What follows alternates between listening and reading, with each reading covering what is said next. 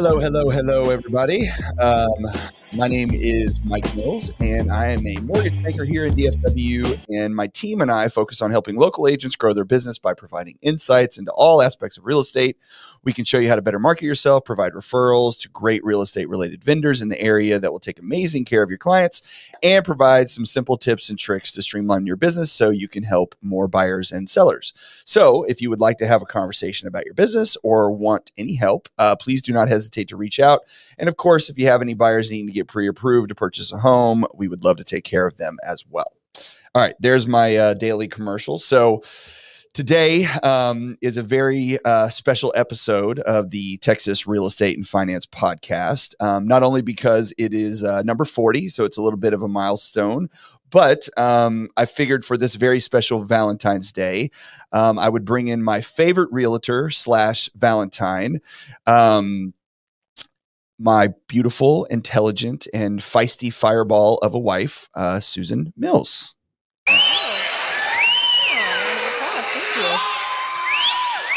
I even got a little, a little. Uh, that, that was my um, my uh, production value for you right there. So there's how it goes. So how you doing today, my love? Wonderful. Are you uh, are you excited to be here, or how you feeling about doing this whole thing with me today? Yeah, I mean, well, it, it kind of stinks because you have like a ton of experience, and I'm a little nervous and feeling a little dorky, but it's going to be fine. So why don't you tell everybody about your sweater there, um, so so they know what, how good of a job I did today?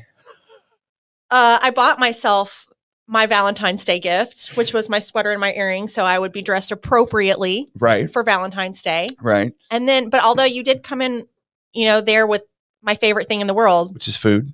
food, Yes. well, champagne and snacks. Champagne and snacks. The idea was is if I can get you a little liquored up before we do this thing, we'll uh, we'll have a little bit better chit chat, I guess. Because uh, you know, I don't know if many people realize, but we don't really talk very much.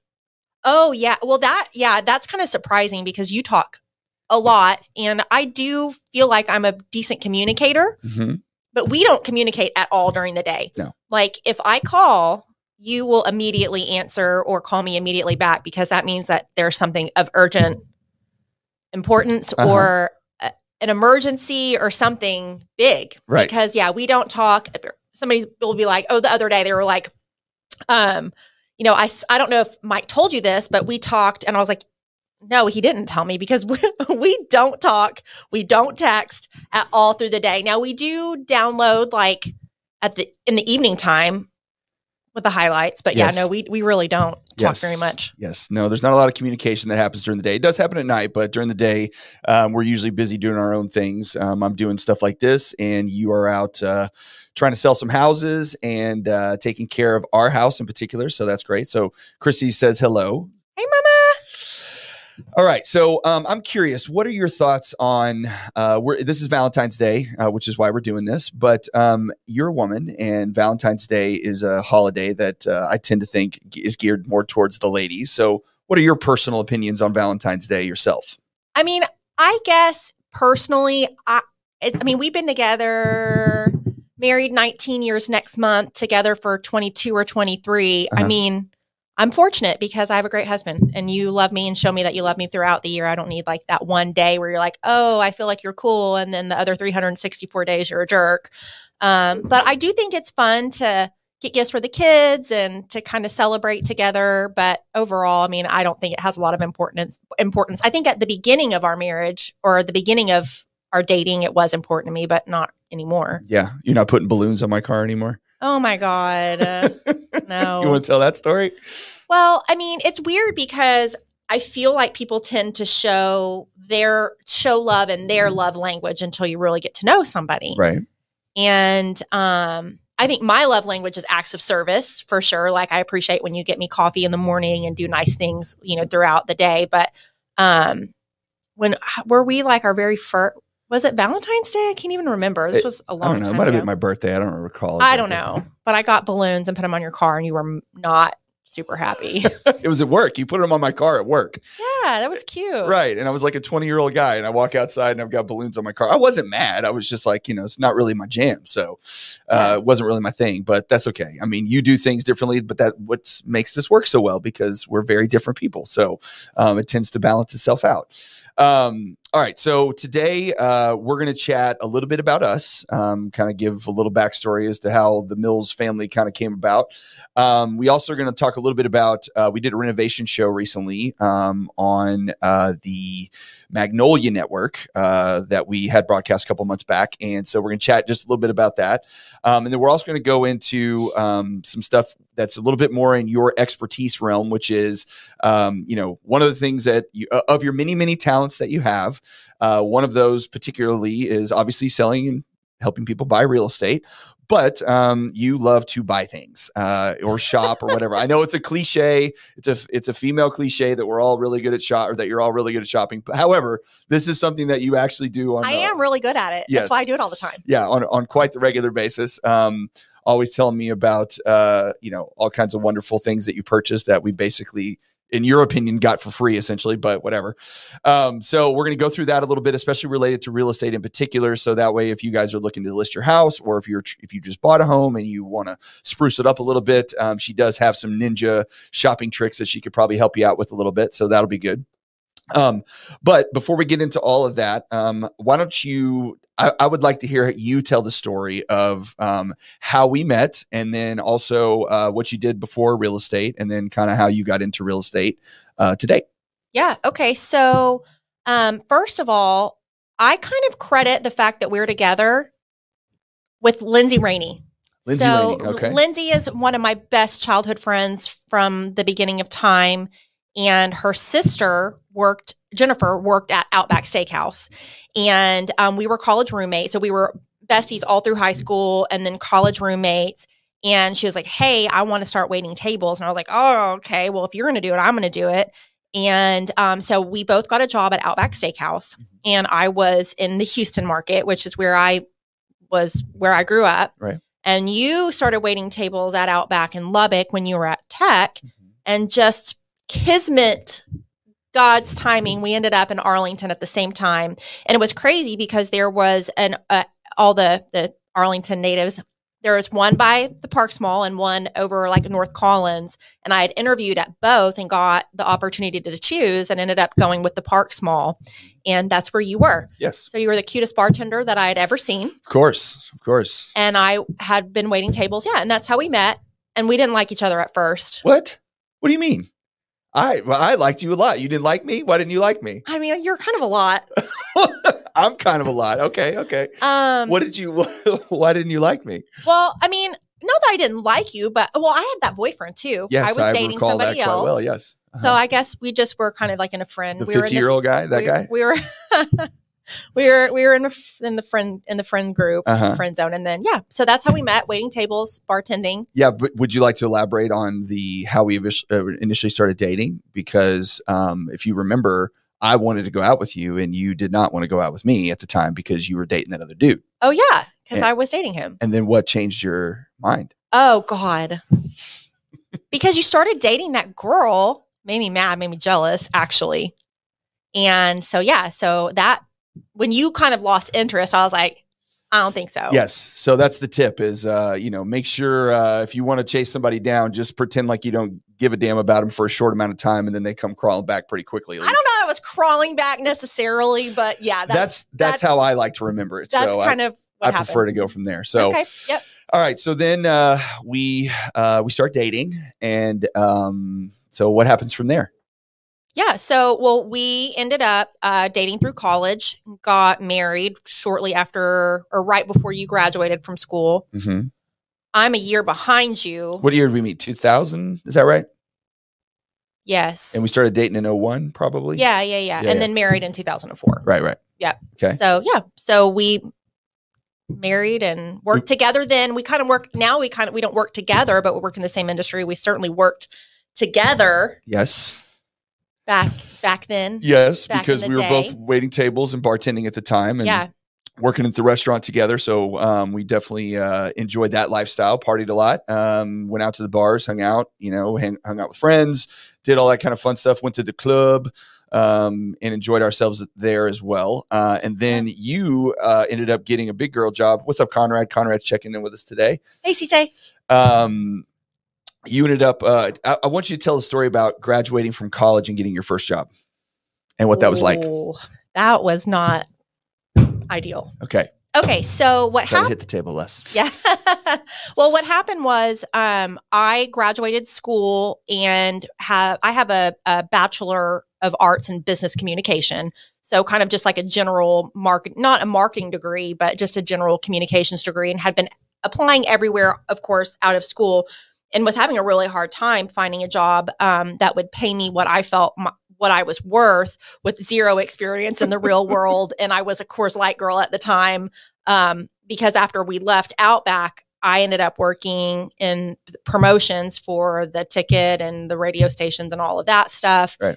And um, didn't have any real world working experience except for that.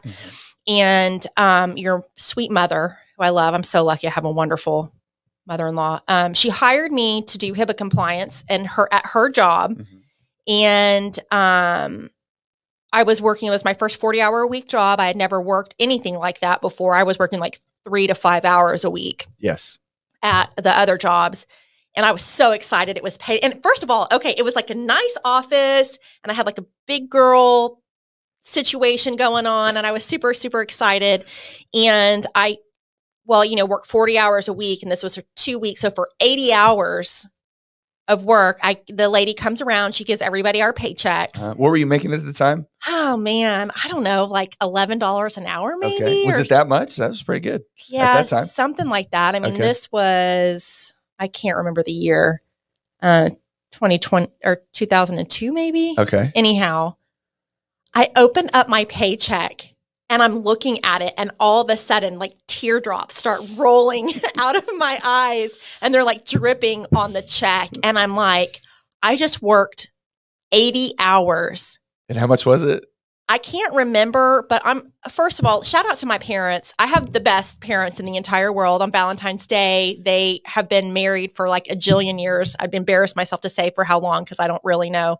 They married in 1974, whatever that math is. Mhm. And um, they provided so well for me and paid for my college. And I had a really great start. And I did have money that they sent.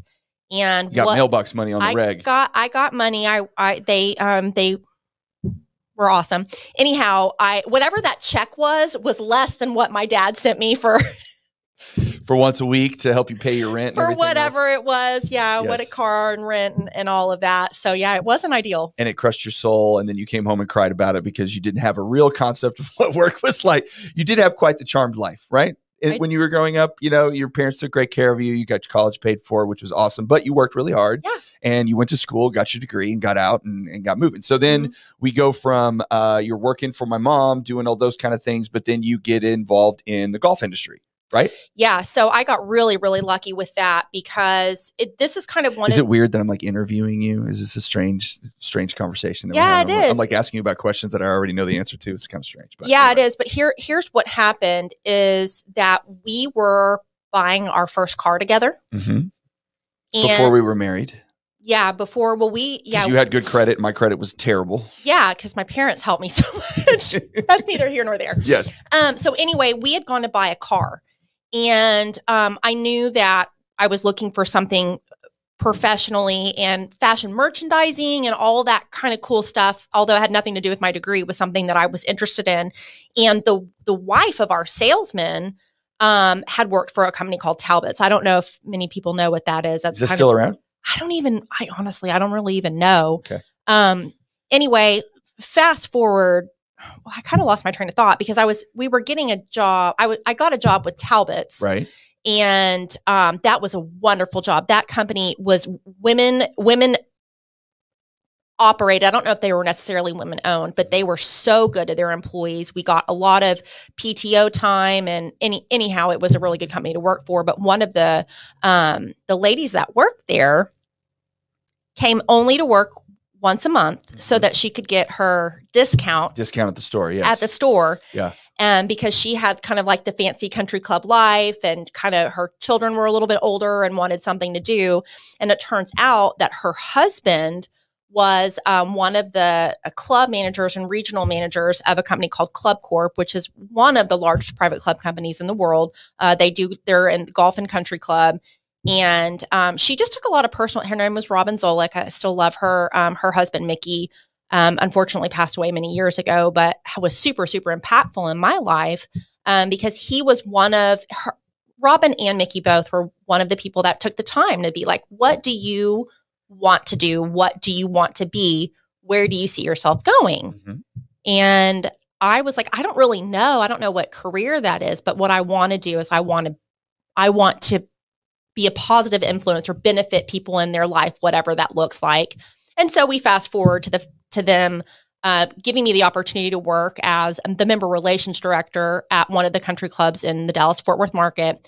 And that parlay. Is that Las Colinas? Was that the first one? That was Hackberry. Hack, oh, that's right. Hackberry. Yeah, that was Hackberry. And then ended up uh, selling private events, selling, getting, I'm actually a certified wedding planner. I don't know if a lot of people know that. Um, that was a little blip in time where the economy started to really um, dip down in 2007, 2008, 2009. And my sales job required me to take on an additional role in event planning and, and wedding planning. So I ended up getting certified to do that and that was a blast. Uh, membership sales ended up meeting some of my favorite people in the world um, through that business. So um, I, I, would say that for the vast majority of my adult career, it was in sales in one form or fashion. Well, yeah, and that's when you were my sugar mama because uh, yeah. at that point uh, I was, uh, I think I was running a restaurant, or uh, that might have been then, or maybe I was working at the swim school. I don't know, but uh, Conrad wants to know if you want a job at his uh, new venue. But uh, yeah, for sure. but um, but yes, you were you were the breadwinner of the household at that time um, for a good number of years, actually, because I was a merchandise buyer at Radio Shack for a little bit, um, and then I got the started doing the restaurant thing, which was wonderful for all of us. Um, one of your favorite times in good history. Times, good times. Yes, good times had by all then. Um, and then so so yes, it was the fact that you were out there, um, you know, slogging away, especially because you had to work a lot of weekends. Um, when you were doing the wedding stuff, like you were always out there Saturdays and Sundays because that's when all the weddings took place. So even when the kids came along, um, you know, there was a lot of weekends that you had to be out, you know, doing your thing, right? Yeah, that I think that was really the, the hard part because when we were just a married couple, you know, we made our own schedule, it, schedules and everything. And, and in that particular business, um, you were primarily off Sunday, Monday, right. worked Saturdays, even in membership sales and event sales, whatever the capacity was, because the club was traditionally closed to members on Monday. That's where we held a lot of our uh, golf outings and things like that.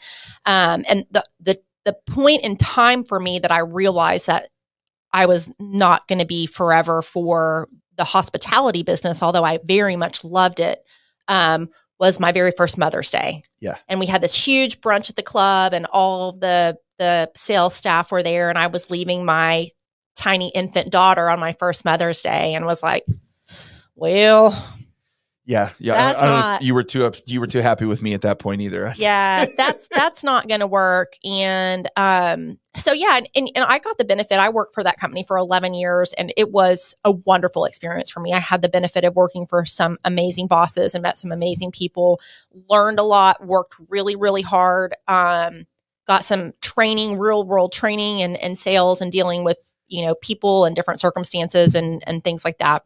Well, that's where you kind of cut your teeth on sales because you, we obviously, when you work in the restaurant uh, industry, you're talking in front facing to people all the time. So you learn how to deal with all kinds of different folks and whatever. So that certainly helps. But then going into the club business and dealing with a different level of clientele, that kind of uh, was a little bit of a spark to kind of help you get into real estate. Only in that you learned a lot of things about dealing with people, and especially you know you sell a lot of higher end homes, so dealing with that level of clientele and how that all works, you got a lot of experience that with that too. Oh yeah, absolutely. Well, the na- the the natural course of that business is to start out at the kind of starter, beginner, entry level clubs. Mm-hmm. And then work your way up to the higher luxury end. And so that did give me the opportunity to interface with really successful people to kind of um, emulate how they behaved. And I would see them as they were entertaining their clients and kind of started to just get a better, you know, view of what the opportunities were and, and how to interact with people and, and all sorts of different walks of life too because yeah i mean we did have some ultra successful um, clients and business owners that we knew and i and i wanted to aspire to their success but also in the hospitality business. I mean there's a lot of stuff that works underground a lot of you know people that are not making a lot of money um, to operate the facilities and um, you know the banquet servers and all of that and to, to really get to know them and their families and you know to see how hard they work to to you know provide a lifestyle for their family. I mean it just was altogether a really wonderful experience. Learned a lot about working with people of all walks of life. So how did uh, how did we transition for because you're gonna have to tell me because I don't remember. How did we how did we go from doing that and then getting into into selling homes being a realtor? Yeah so that kind of um, the situation well i'll tell you what happened and i probably wouldn't share the story except that i'm talking to you my husband but um, our daughter uh, katie jane she got stung by a bee uh-huh. and we i was working at a club that was about an hour from home on a good day with no traffic and the school nurse called and said hey Katie got stung by a bee, and I don't think it's a 911 emergency situation, but she needs medical attention right, right now. Mm-hmm. What do we do? And I couldn't get to our child. Right. Thank God. Shout out to the real MVP, Kathy and Dennis. Um, they, my parents live close to us and live close to the school, and they scooped her up and were able to take care of her until we could get there. But that that particular i know that seems really small and focused but that was the ins, the the main impetus of me saying you know what i just need to be more available for our family and i i love what i do and i'm fortunate for you know being able to provide a good life for our family but i need to be more available for them right. and there was a job opportunity that ended up working out at a club that is in our hometown that I mean, it's a wonderful club and there's wonderful members there and, and everything, but it, but, uh, I don't want to say caliber of club wise, but honestly, I mean, you know, I went to a much. Well, you more, were in South Lake at Timarron, and then yeah, you know, and then transitioned to to, to one that is you know closer to home, and that was my first step to say, okay, well, if I can just not commute, if I could just not commute and can be there and can run and pick the kids up for thirty minutes, drop them off at home, get back to work, that'll be the solution. Right.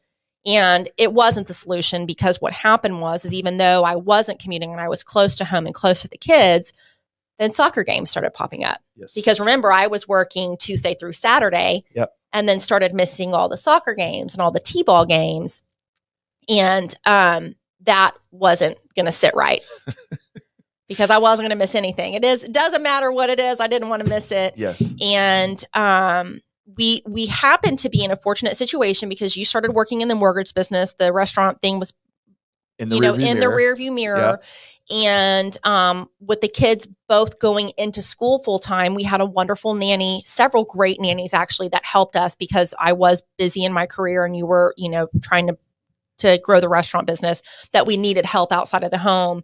And with both kids being full time and we didn't have the expense of of the extra childcare, that really was the opportunity where I was able to resign from the club business, go ahead and get my real estate license, which I did in six weeks because mm-hmm. um, I procrastinated and procrastinated and procrastinated. And so, really, Troy going into kindergarten was the start of me getting my real estate license. Yes. And then um so so tell me or tell everybody about where you started with that, who you worked for, and then where you're at now and um you know as far as selling real estate, what you're doing. Yeah, so um, I ended up working for Remax right out of the gate um, through Mike in your business with uh, the mortgage company. Ended up meeting a lot of people and um, ended up going as an independent agent at first. And that's a really hard. That's I have a lot to say about real estate, and maybe we can download another time about people coming in in the business and and getting started. But I I don't think that people realize that you get your license and you don't know anything about real estate. Like you may know how many people sit on the board and the Texas legislature about this and that. They come in in the class. That's what they teach you. oh my gosh! But yes. in terms of actually, well, let me digress for just one one quick second. Okay. I remember sitting in your office at the Remax office, and I was filling out my very first um, by the way, you went to work for Conrad's team. Who? who okay. Well, yeah, yeah, yeah. Hold on. okay. On. All right. I'm I'm getting there. I'm I'm getting there. So I'm I'm in your office. I'm trying to write my very first contract. I have no idea how to do that. Uh-huh. No idea how to do that. Right. And I'm downloading the PDF from the Texas Real Estate Commission's website and I'm trying to like fill it out and it's it's absolutely a disaster. And at, at that point in time I realized that being a brand new agent on your own as an independent agent is really tough. I'm not saying that you can't do it. What I'm saying is is that if you're lucky like me and had the opportunity to work for a team, uh, the DeVries team, David DeVries, Conrad Jackson, two of my very dear friends, taught me how to realtor because you don't know. You really, really don't know. And it's not just about, hey, I have this question about this particular transaction. It's about surrounding yourself with people and just in the peripheral of what's happening in the business, you're hearing what they're saying. You're hearing how they respond to client questions. You're hearing about what um, is going on in the market. You're just absorbing kind of what is transpiring. And that's really how you learn in the business because man like i said I'm, I'm not saying that you can't do it i just i didn't i wasn't equipped to go in and be a competent real estate agent without having people to surround me and to support me and and that's what the real estate team the the, the DeVries team did for me Yeah. Well, it's hard nowadays too, especially because there's, you know, not many people going to the office anymore after COVID. So it's, you know, everybody kind of stays and works from home. So as a new agent, you don't get a lot of exposure to being around other agents that, you know, pick up, like you said, little little tips and tricks, little things that they do here and there, how they interact with their clients, how they handle phone calls, how they deal with all that. You miss that piece unless you purposefully go out and try to get it because you just because you're not around everybody all the time because it is so segmented now because we stay home you don't get the same experiences right no absolutely and so h- how that had helped me and grew my business and then all of a sudden i started to be able to answer questions without having to call conrad 487 questions a day. He's probably like, Did she die? Like, I haven't heard from her today. Like, what's happening? And then I started being able to do it on my own. And the, the benefit of the team is that you learn. Mhm. The, the downfall of the team is that you're branded as the team leader. Right. And at some point in time, I feel like, and it's not right for everybody, but I feel like for me as an agent, I wanted to be Susan Mills and I wanted my listings to be represented as that. Right. And so then that was the natural transition once I felt like I was comfortable and capable to really advocate for my clients to move over to be an individual agent. And so now I'm at uh, Front Real Estate. yes so how did you get or um how do you uh, tell me about your experience at front how uh you obviously working with amy and you know the team over there so how was that experience for you Yeah. So, you know, it's kind of weird because I actually ended up transitioning in October of 2019, just a few weeks before the entire world changed. oh right yeah yeah And so, um, what I really liked about Front and what drove me to Front was that we were kind of uh, on the peripheral of the entertainment district in Arlington. There were several really cute bars and restaurants that were around, and I thought this would be a really good good way for me to expand my client base like hey come meet me for lunch at cartel taco or let's you know run over for a glass of wine at tipsy oak let me know about you get me introduced in your social circle because that's really how you grow your business in real estate is your social circle you can do all of the Zillow marketing in the world. You can put yourself out there. And I think that, you know, that might work for a very small percentage of agents. But in, in terms of really getting that referral based business, getting yourself out in the social circle, I think was, is, was important. And so that's really what drew me to front was just how she's Amy Cornell, who's our broker, is very, very active in the community, very active in the Arlington Board of Realtors. She's a freaking sharp lady. If you don't know her, um, you know, she's impressive and uh, was a mortgage banker at one point in time. So it just has a lot of just general experience. And so it, it ended up that being that was a really good fit for me. Um, transitioned to the brokerage, and then the holidays happened, and then the world shut down. Yes does uh is uh does tammy is her family the cartel taco because she's uh appreciating your Her- shout out Yeah, her brother, Tammy, right? Your brother-in-law, I think, is the owner of Cartel Taco. Tammy Lindley um, and I worked together for a really, really long time. She's transaction coordinator, awesome. Um, hi, I miss you. Uh, awesome lady, and yeah, she's got family connections, and and uh, they'd have ownership in Cartel Taco. I can't remember what that exactly is. So Conrad says he needs more stories about this restaurant business. He feels like there's something we're not saying about it. Conrad, do you want us to get divorced on air? Because I have a lot to say about it, but none of it's good. Uh, it, no, it's okay. You can tell him your your your opinion on it. Your opinion on just the the hours and being gone all the time, and you know that no money and all that kind of fun stuff. It's Man. Well, first of all, let me tell you what's hard.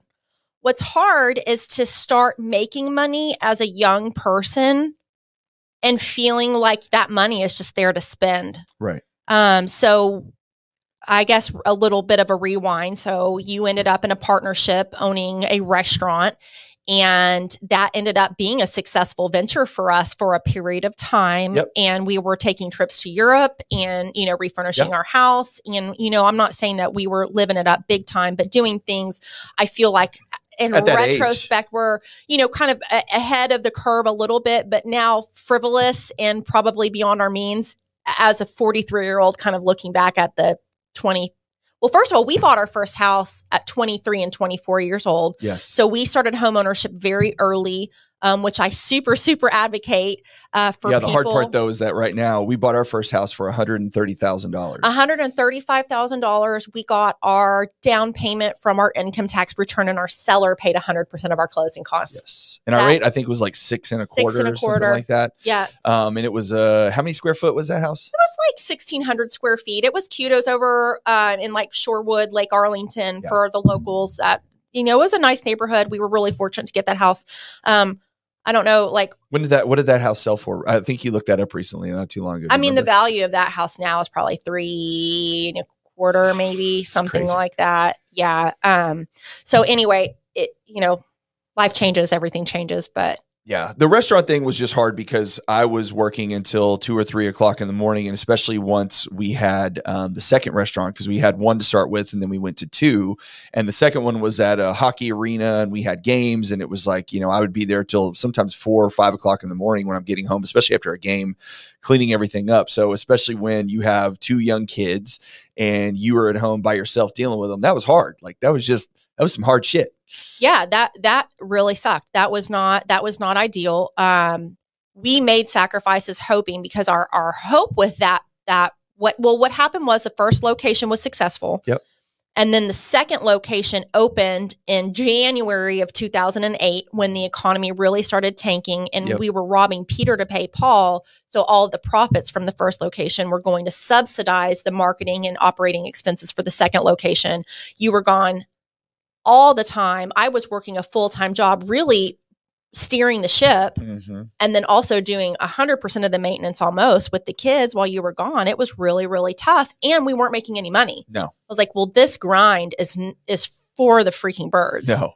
so something has to change and it's either you decide what the next career is going to be or i don't know what. Yeah it, it was it was bumpy there for a while but i mean i think everybody goes through that. I don't think that's anything that's uh you know any marriage that's lasted for as long as you know or, or longer than we have. I, I don't i don't know that there's very few people out there that go through marriage and just everything works out perfectly and we're like happy from day one. Like we went through some shit. Like it was it was rough and it it was financial related. It was being at the restaurant all hours of the night and being in that environment. You know all of that stuff was related to it and it was hard. But you know those kind of things i mean i think we both we both grew from it. We both matured a little bit from it because we understood that we could go through some you know bumpy stuff with the when the kids were little and still come out the other side and it, you know and, and now we are where we're at now but um but i mean ev- i think everybody goes through that don't you Yeah, I mean, I, I think that you have to because marriage is work. I mean, I, I know that people come in thinking, oh, well, it's going to be just all sunshine and roses, but and I, really do think that the kind of the distance and the separation and and the whatever that we had during that time where we didn't see each other very much Yeah. and everybody thought thought that they were carrying the load. You thought that you were, you know, gone all the time trying to support the family carrying 100% of the load. And I thought I was home, you know, doing the other stuff, doing 100%. and still working too like you were doing both And- Yeah. and we were struggling and money was always tight and you know it wasn't um you know whenever you put the stress of money you put the stress of young kids because i think both of our kids were under the age of five at the time Oh, no, they were they were 1 and 3. yeah yeah I mean, so they were little. you add that to it and it just uh you know it, it makes it hard but i mean like i said i i think that us going through that and dealing with those times um made us closer, you know, after we came out of it and got into a better spot. I, I remember when I started getting into the mortgage business. So I, you remember I came home and I was, I had gone to work at Texas Lending and I was like training or whatever. And I showed up there and I was like, hey, you know, because I'm, you know, for anybody that knows me, I'm a very optimistic person. Would you agree with that? Yeah, 100%. Yes, I'm very optimistic. I always think things are going to work out great. You're probably a little bit on the other side, like you're a little more pessimistic, or not pessimistic, but just um, worried. You, you you're filled riddled with anxiety a lot of times. Would you agree with that? Oh, 100 percent. I stress about things that aren't even on the horizon. So she's always having dreams of somebody dying. Like we got we got you know some issues there, but yeah. Um, but I remember I came home and I told you, I was like, hey, I, I think I really understand this. Like, I think I can really do well at this. I think I can have a good, you know, successful career at this or whatever. And, and, uh, you were just kind of like rolling your eyes. Cause I, I just spent the last six years explaining to you how the, how the restaurant business was going to work out so well. Well, I mean, that is not, first of all, you know, people think, people forget where you start from yeah. and and I think what it takes to build a successful business in, in any walk of life. But I think the conversation was is that you had an eleven dollar an hour draw and everything was kill what you eat. Yes. Yes. So I'm like, oh wow, this sounds this sounds great. I feel like Taco Bell is paying fourteen dollars an hour. So yes, I, you weren't exactly. Uh, um, it's not like you were discouraging, but you also weren't as enthusiastic as I was. Let's certainly say that um, it t- it took a little it took a little time to get you there. I mean, obviously it worked out and you know everything's great, but uh, but at least at the time, especially because money was tight and you know we were struggling, and it was just like, okay, how are we going to make this work? And yeah, and then I come home and tell you about my eleven dollar an hour job uh, that I'm getting straight commission on. you were not real excited about that prospect either, but but you know, like I said, it, it ended up working out, and, and we got got to where we are. So um, now it I think that uh, those times, as as hard as they were when we were going through them, I think coming out the other side of it and um, being where we are today makes us appreciate that. I mean, I learned a ton you know, as much as as hard as being that restaurant business was, you know, I joke all the time that to where that's where I got my MBA. You know, I didn't get my MBA at SMU, I got it at Zuroma. So, um, you know, I learned a, a, bunch of stuff because I made a ton of mistakes. And when you make a bunch of mistakes, you get a real quick lesson in what not to do. Um, and so, uh, and then I also think we we had a greater appreciation for you know how to take care of our our finances and you know to make sure that we were yes. protected for later on down the road because we didn't want to go through that again. And I think we were fortunate. You know, we've both your parents were there my parents have always been there. So you know we've been lucky that we've had people in our lives to support us. So if we ever did run into really really big problems we always had. And somebody there as a safety net which most you know not everybody has that. So we were very lucky in that regard. But uh, but it still was hard. You know it was tough and and it was stressful and it was you know and again having the two kids and going through all that you know it just uh it, it put a lot of strain on us. Yeah it did. But it all ended up working out. Yeah. So um yeah so there was a little a little glimpse into the mills life there but um so one of the things that we did recently uh that we kind of talked about a little bit and it aired and it took a long time was um we did a show called uh, lakefront bargain hunt renovation. Uh, this was on the Magnolia Network, um, which used to be DIY, that uh, the Texas uh, born and bred Miss uh, Mr. Chip and Miss JoJo um, run that network now. Um, so why don't you tell the story about how uh, how all of that came about, basically? Yeah, so um, that was really cool how that had transpired. So we had purchased a home in on Lake Whitney, which is kind of between the Dallas Fort Worth market and Waco, where Chip and Joanna actually are doing their their thing. And we had I had been contacted by um, I guess uh, Show talent scout or scouts yeah. or whatever you want to call them um, to see if because I obviously represented Mike in purchasing the home as his real estate agent. So they reached out to me as the realtor and said, "Hey, would your clients be interested in you know renovating this house and being on our lakefront renovation show?" And I was like, "Well, as it turns out, that's actually my family. We purchased it as our as a renovation." Um, it was funny because the house was so ugly. I guess they thought, wow, there's no way these people are going to buy this house and not renovate it. Yeah, it was orange on the inside. It was really it was weird. it was a it was like a skittle actually. It had like every flavor of the rainbow and paint in that house. But anyway, uh, the short story with that is that that particular property was too too far along in the renovation process to actually film, and um, all the while they had kind of kept in contact with us because they knew that we were looking for another uh, short-term rental property. And when we ended up finding the one at Cedar Creek, which is where the show was filmed, um, uh, we kind of got back in a connection, and you go through a, a process of, I guess, casting and and yeah, so that that's kind of how that worked out. Yeah. So yeah, we had to go through. They had to meet with us. We had to tell them kind of our story and where we came from and all that kind of stuff. And then, um, and then you go through the process of looking for the house, and you know, you look at other places and kind of yeah, get all that. You, yeah, you can't tell. You, you well, you first you have to sign. You can't like say anything about it. So we can't like say a whole lot about it. well. I mean, at this point, it's like we want to get into too much detail, but let's not. I don't think I don't think the DIY police are coming after us, but but basically, you look at these different properties and you select one, and then once you pick that one, then you go through the renovation process of it, right? Yep. And so, um, so picking out the house that we ended up ultimately settling with, um, what was the you know what was it about that particular place that you know drew drew you to it?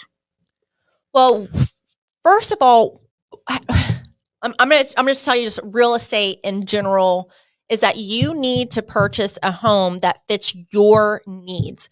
So I know that a lot of people have, um, you know, different thoughts on it, but w- what our purpose in buying that property was not for us to family vacation there. Now we do utilize it. We go down there occasionally. We're really not in the season of life to be able to use it as much as we'd like. Yeah, we have kids that have tournaments every single weekend for Yeah. the rest of our lives. So yes, But we wanted to use that house as a short term rental. And the lot was big. They had a, a, a decent view of the lake and it was affordable enough to renovate it and do what we felt like needed to be done for it to be attractive to have weekenders come in and and rent the house. Right. So that that's why. Uh, also, too, the, the previous homeowner did a really really good. She actually was a real estate agent. I don't think she carries an active license now, but the updates that she had done already were very tasteful, and there was a minimal amount of work that we needed to do to the main property. The majority of the work that we did was we ended up adding a, uh, a like a little casita guest suite, and then we built a big dock. But in terms of actually the the primary part of the residence, not much needed to be done at all. She did a beautiful job with it. So I'm going to add a little clip um, so we can get out here. Um, let everybody take a look. This is just a little preview of what they did with us. All right, you guys ready to catch some fish? Yeah. I'm Susan. This is my husband, Mike. I'm a mortgage banker and she's a real estate agent. Ooh, The bait. what is that? We live in Mansfield, Texas, with our daughter, Katie Jane, who is 13, and our son, Troy, who is 11. All right, show us how it's done, dude. Cast it out a little bit, and then make sure to clip this back. That was a lot of information to retain. We're out here looking for a lake house in Cedar Creek Lake. Its proximity to Dallas is just, I don't know, an hour and 20 minutes or so. It's got over 320 linear miles of shoreline. There's no lack of lakes around here. So growing up, we did wakeboarding, we do fishing. You know, I've been doing it since I was a kid. Nothing like the smell of catfish bait in the morning. One of the reasons why we really love Cedar Creek Lake is that the commute is really easy. We live in Mansfield. It's about an hour and 20 minutes back and forth. So if we can get within an hour, two hours of where we live, it's kind of like you get a vacation home that kind of pays for itself. We both lead pretty hectic lives back home. Whenever we get a chance to kind of get away, we really just want to sit down, relax. Fish really have no interest in me. You smell the same. You're so rude. Okay, mommy, hang on. Lele, come on. There's the love of your life. I actually Yes, you're actually soulmate right there, the white dog. My real estate agent for this uh, wonderful journey is my beautiful bride. Finding properties is kind of obviously my specialty. Um, and our, obviously, We are constantly kind of on the lookout for possible investments. You know, seeing houses and what they can become and their potential. so it makes a lot of sense to put our investment in something that we know about and we practice what we preach. You're really mad at this, Dad. I am looking for something that is all in 475,000 or below. That would include, of course, the price of the home and then any renovations that we would need to do. Definitely three bedroom, two bath. We've got a ton of animals. They travel with us. So a fenced yard is really, really important. And really, we've got to have a place to entertain. We've got a big family. We host a lot of events.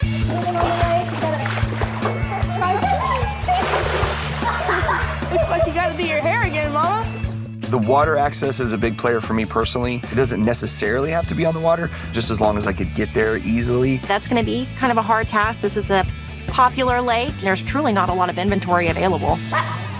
He's going to need a bath before he gets in the car. So, oh, my Lele.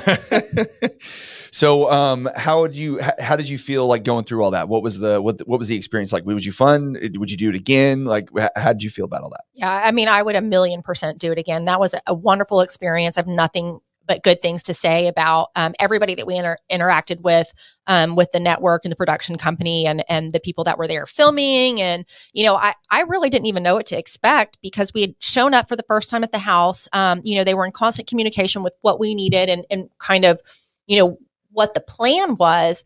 But they come out with uh, two vans of people, and I was kind of a little bit blown away by you know how much that they invested in each episode and, and all of that i kind of i don't really know what to expect but i didn't think it was going to be an entire production crew and and and you know set assistants and all of that it was really really fun um, to go through i would a million percent do it again Did you feel like that? Uh, I mean, what we what we ended up doing with the house. I mean, are you pleased with how it turned out? I mean, do you think that it's it's it's exactly what you wanted? Was there something that you would take back on what we did with it that you thought would be better?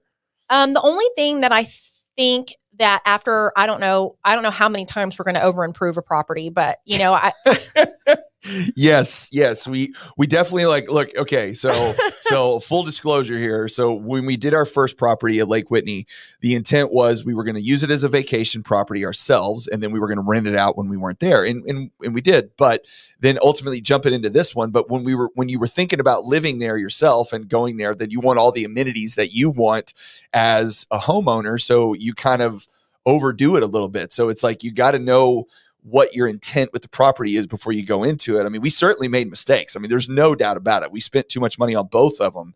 Um, you know, hindsight being 2020, you want to go back and make some adjustments. But I mean, I think they both turned out well. But you know, we learned a lot about over improvement in those situations. Yeah, I mean, and that's the thing is that, you know, what I what my vision was is to go in and I wanted to feel like our home away from home was somewhere equally as comfortable. Right.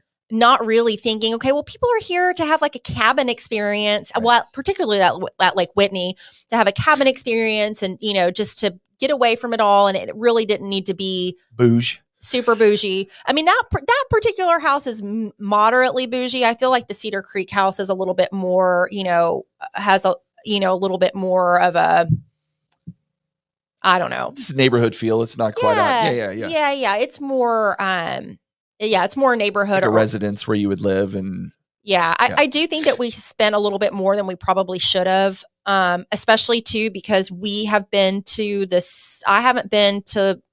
We haven't stayed at Lake Whitney year- since over a year. 2021, Yeah, two years almost. and we haven't stayed at Cedar Creek since April of 2022. Yes. So, So there's a lot of other people enjoying the houses. yeah, but they've been i mean they've been decent income generators we get good Yeah. rent from them you know uh, the short-term rental thing is uh, we're still learning how to do that a little bit better so you know we're both in the industry but at the same time i mean we're not experts at everything you know i mean you you kind of work your way through you learn this stuff you make mistakes you fall down you get back up you know you try to figure out the best method to to handle each one of these properties and it's all a little bit different every time Well, yeah, and and like I said, I mean, I think the big mistake that that I made particularly was that you need to keep in mind how you're going to be using the property. Right. And for us, we spent a lot of money on building a dock at Cedar Creek for uh, you know, a a boat and jet ski lifts and we bought jet skis and they have never been lifted in that dock, not even once. They haven't even been untrailered on our property.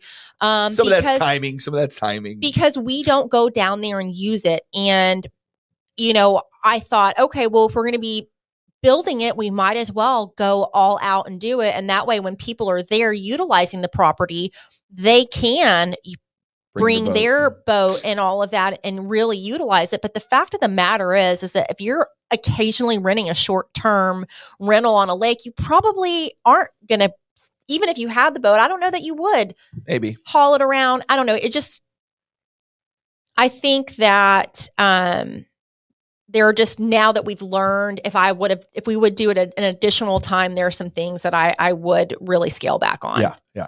Which I think you know at some point we may end up doing another one again too when the whenever the the market picks back up. We're both uh, you know we're being both in real estate when things go when things are great. they're great. And Mm-hmm. when things go down, they go down, right? So yeah, you know, talk you- about putting all your eggs in one basket. I don't know that I would necessarily recommend that as much, Yeah. but you know, it it it is good in a, in a sense and bad in a sense. Yeah, we relate just- to each other a lot. yeah, it's up and down. It just depends on you know on the time and and how it all plays out. But you know, it's it's good. So um, all right, now uh, so the show was fun. Uh, we had a blast doing it. Uh, she would do it again. I don't know. I'm not sure if I would, but you the know, kids certainly wouldn't. the kids most certainly would not. They didn't like that. So, but now let's get into um, one of your other talents, which is why I wanted you here. Is um, you are able to sniff out a bargain, and that is one of the things that you have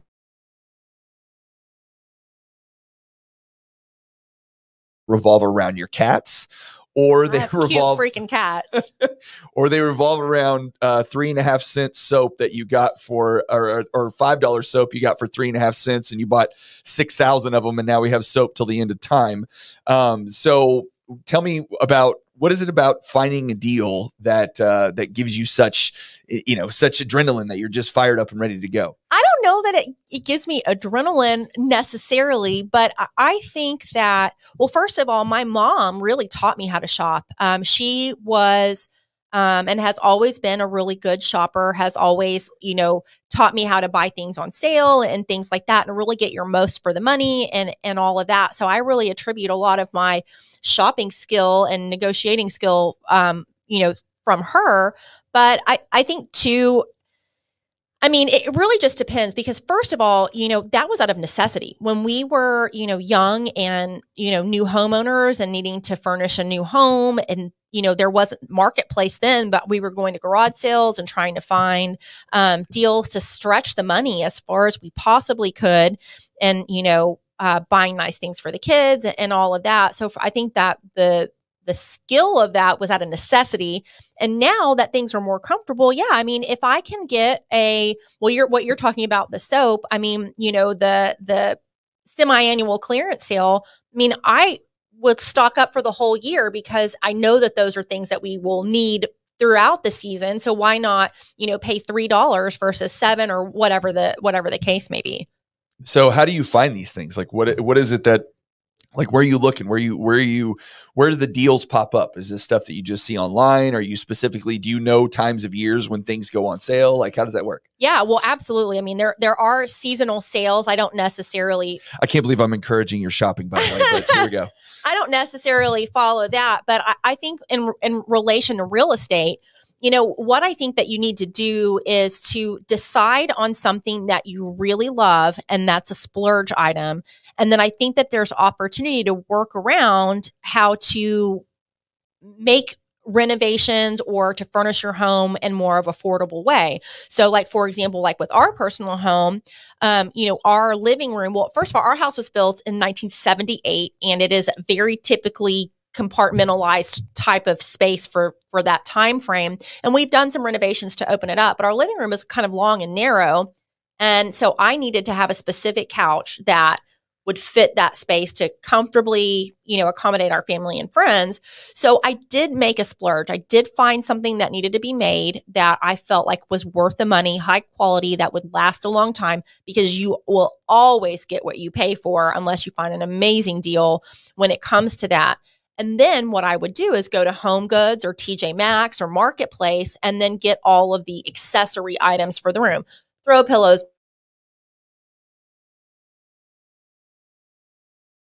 you know, I'm going to get this couch and then a million other accessory items that I could have found for a, a, better price. And honestly, I think a lot of it has to do with time too.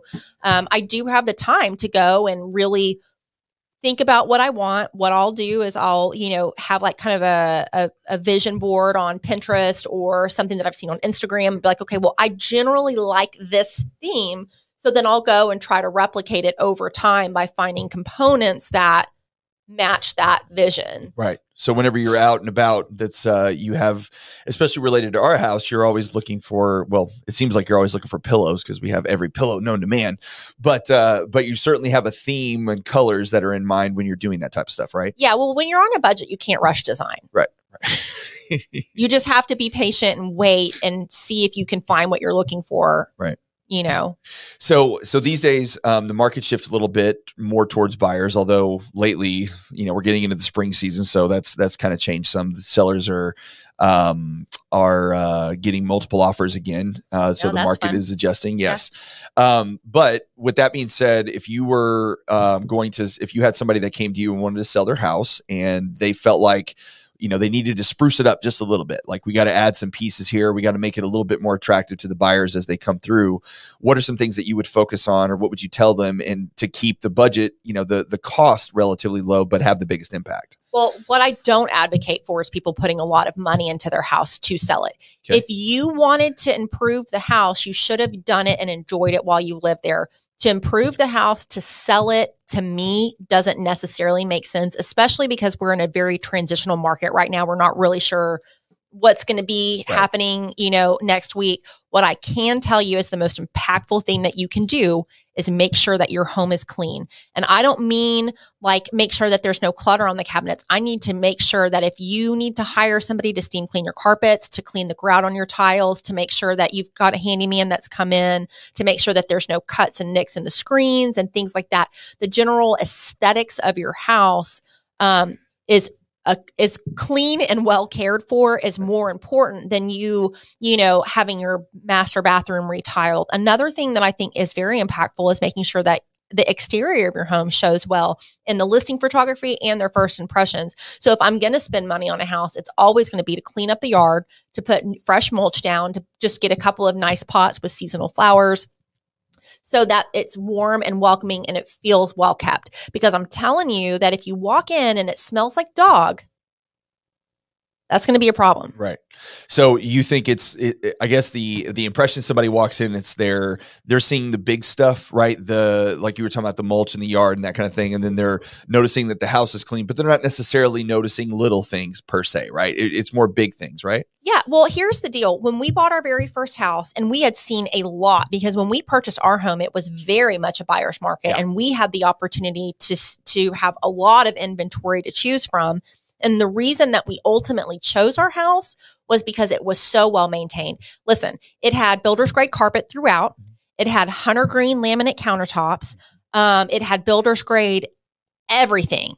Laminate flooring or linoleum, floors. Yeah, yeah. Do they even have linoleum anymore? I haven't seen linoleum in, in a minute. Yeah. Um, but what I'm saying is, is that when I walked in, I thought, okay, well, eventually we'll have the money to put in granite. Right. Eventually we'll tear out this carpet and do, you know, the laminate floors. Right. Eventually we'll be able to upgrade this. But right now it's a clean, comfortable, safe place for our family. And that for representing first time buyers that are in, you know, the market for that. Now, once you start getting to this, you know, the secondary or tertiary home or Right. whatever, I mean, you some of the expectation is is that it's it's done, but just generally speaking, yeah, and we it. did all those things and then we promptly sold the house right after that, which was awesome. That's kind of the theme. Every time we tend to do renovations on a house, we turn around and sell it, except for the one that we're in now, thank God. But um, all right, so when somebody buys a house, then right, you're a Mhm. new home buyer, you got your home, and let's just say that you know you've got a say a five thousand dollar budget. Okay, now obviously personal preference plays a role on what you want in your house or whatever. But what it, in in your experience, what would you suggest as far as if you're gonna if you have that money? What's going to have the biggest impact that you're going to be able to enjoy? That's going to give you even a little bit of I don't want to say resale value because you know you're not if you just bought your house you're not looking to sell it immediately, but certainly something that is going to be a little bit more long lasting. Like, w- what do you think the money is best spent on? Well, I mean, I kind of think it depends on on the age of the house. Um, you know, I would say that if it's an if it's an older house, paint and texture is the number one thing. Um, updating, like if you've got popcorn ceilings and you know uh, all sorts of weird paneling working, definitely paint and texture is the biggest cost bang for your buck there is. So we've bought a lot of paint over the years. I know Mm. specifically because I've painted a lot of rooms. So what is your uh, where where do you go get paint? Where do you where do you think that who has the best paint? What has the best quality? Like, what are your thoughts on that? Well, I mean, I'm a Sherwin Williams girl. I kind of feel like that, like people have like different brands of things that they're, you know, I'm a Ford man or I'm a truck man. I'm Sherwin Williams all the way, die hard to the grave. Um, that that to me has the the most versatile uh, paint palette, and um, although you can get it at Sherwin Williams, you know you can get uh, there's a, another hardware store Lowe's has a Sherwin Williams uh, line that can replicate it. So Okay. So paint, get the ceiling untextured, popcorn Mhm. ceilings. Nobody Yeah. likes those, I guess. Are those ever going to come back? I feel like they're never going to come back. God willing, the creek don't rise. Dear God, please don't put popcorn on the ceiling. Now that really was out of convenience because that was the easiest way to to to cover um, crappy ceiling jobs, honestly. So Okay. now I feel like we hold everything to a higher standard and and things like that. So um, yeah, hopefully that that won't come back just out of convenience for the builders. But assuming that your house is already painted, um, the next thing that I would hit up would be floors. Okay. Um, I obviously, you know, allergies and maintenance and things like that, having a hard surface floor is far more popular than um, you know, a carpeting carpeted floor. And also too, one thing that's really, really distracting to buyers is having mismatched flooring. So every room in the house is a different pattern or, you know, this needed to be done. And so we only have the means to do that. If you can get one cohesive unified flooring pattern through, throughout the house. I know if you're saying $5,000, I guess it depends on The size of the house. the yeah. size of the house and if Or you you're can able do to do room at a time, some yeah. labor yourself or, Right. or whatever that is but i would say having a cohes- cohesive look when it comes to the flooring would be my next and then the third thing would be kitchen and i know that that's kind of an expensive upgrade but what i would consider is the things that you actually utilize for functionality so if you've got laminate countertops and old 1980 appliances go for the appliances. Because the beautiful thing about social media is that there are thousands of accounts that will teach you how to faux finish or to epoxy or to cement or or whatever. You don't necessarily have to pay for somebody to have high end finishes in your home if that's not something that's in the budget. Or if you just need to band-aid something temporarily um, if you're going to if you're going to do the kitchen i would function on or focus on functionality and then aesthetic secondary Yeah, I feel like you've brought a lot of science experiments home between uh, everything that you've spray painted, everything that you've textured, you've recovered things like well, it makes me mad because they're like, "Oh, what's your hobby? Golf, tennis, fishing," and I'm like, "Why is spray paint not a hobby? That's literally my favorite thing in the entire world to do is spray paint." you spray painted our bathroom because that's the one room in the house we haven't done yet in a long or at, at all as far as renovation goes because nobody else sees it. Um, and and our bathroom was one of your first experiments in that house was spray painting at least. But yes, you do spray paint. I almost died three times from spray paint chemicals, but it's fine. it's fine. Looks great. Yes, of course. Um, so when you're looking for deals on stuff, or when you're shopping for even large items like appliances or anything, like where are your go tos that you're trying to get?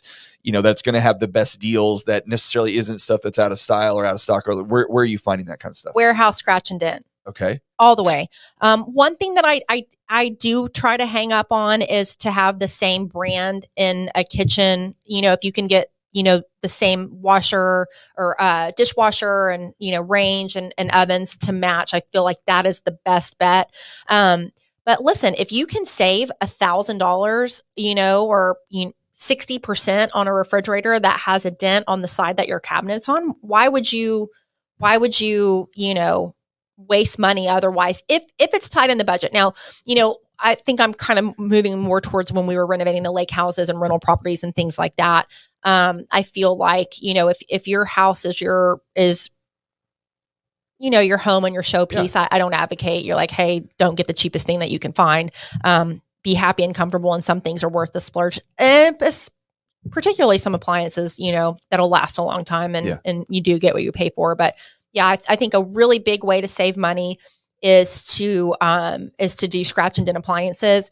And another thing too is that if you are renovating and you've got a contractor they should be able to tell you specifically how many square feet of whatever material you need. So the first thing that i'll do is if i go to say like floor and decor if we're doing a renovation project i will have my measurements that i know that i need.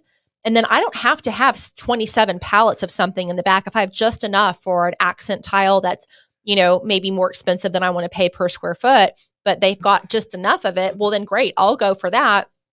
and then move along to you know more moderately or, or low end prices for just like run of the mill stuff. One of the things I forgot when you were when we were doing the show when I was going through looking for a clip to do for this, um, you had talked about doing tile work and you had actually picked a bigger tile versus the smaller tile because even though the bigger tile was a little more expensive, you had factored in the fact that the labor to install the bigger tiles was going to be much cheaper than the little tiles, and so that was the reason that you made that that decision on that, right? Yeah, absolutely. So, like, if you get a, a, good, like, 12 by 18, 18 inch tile and you can do the majority of your shower walls with it, um, it's got a twofold benefit. Yeah, I mean, the price per square foot might be a little bit more um, on there depending on what tile you pick. It might not be. I mean, the more intricate it seems, might be more expensive. Um, but the, the labor and the installation is going to be far faster, far less more efficient. And then also too, when you're talking about cleaning and those grout lines, I mean, honestly, the more intricate a tile, like, you know, people say, or one thing that used to be really popular with those glass mosaic backsplashes, you know, the teeny tiny little narrow tiles everywhere. Man, what a mess that is to clean anywhere because you've got grout lines and everything like that. So yeah, um, that that is think about labor, think about um, you know, cost of installation when you're picking your materials. That'll that'll save some money occasionally. So when you design a room, um, you you alluded to this a little bit earlier, but when you're looking at putting a room together, whether it be a living room or a bedroom or anything like that, um, and you've you know we've had a few friends that you've helped kind of des- put together their VRBOs, um, done some you know work in redesigning bathrooms and things like that. So how do you you had said you know you pick that one thing that is your thing and then you kind of build around it so explain kind of how that works a little bit well, I think that uh, unpopular. Well, first of all, let me just tell you something that really aggravates me. Okay. I think that it's unrealistic for people to redecorate their house every three years or three three or two years as designs change. Right. And you'll see a lot, particularly on social media with TikTok, you know, these luxury design design firms come out and they're like, oh, five things that, that are out that I wouldn't do. Well, okay, first of all, if you did design your home to be in the current trend, you have to know that that is eventually going to fade out. Right. And usually, honestly, by the time it hits the mainstream, it's really kind of hitting its expiration date anyway. And so, you know, shiplap or barn doors or whatever, if you're still installing that, that that that happened you know five or six or eight years ago and now you know it's it's dating your design.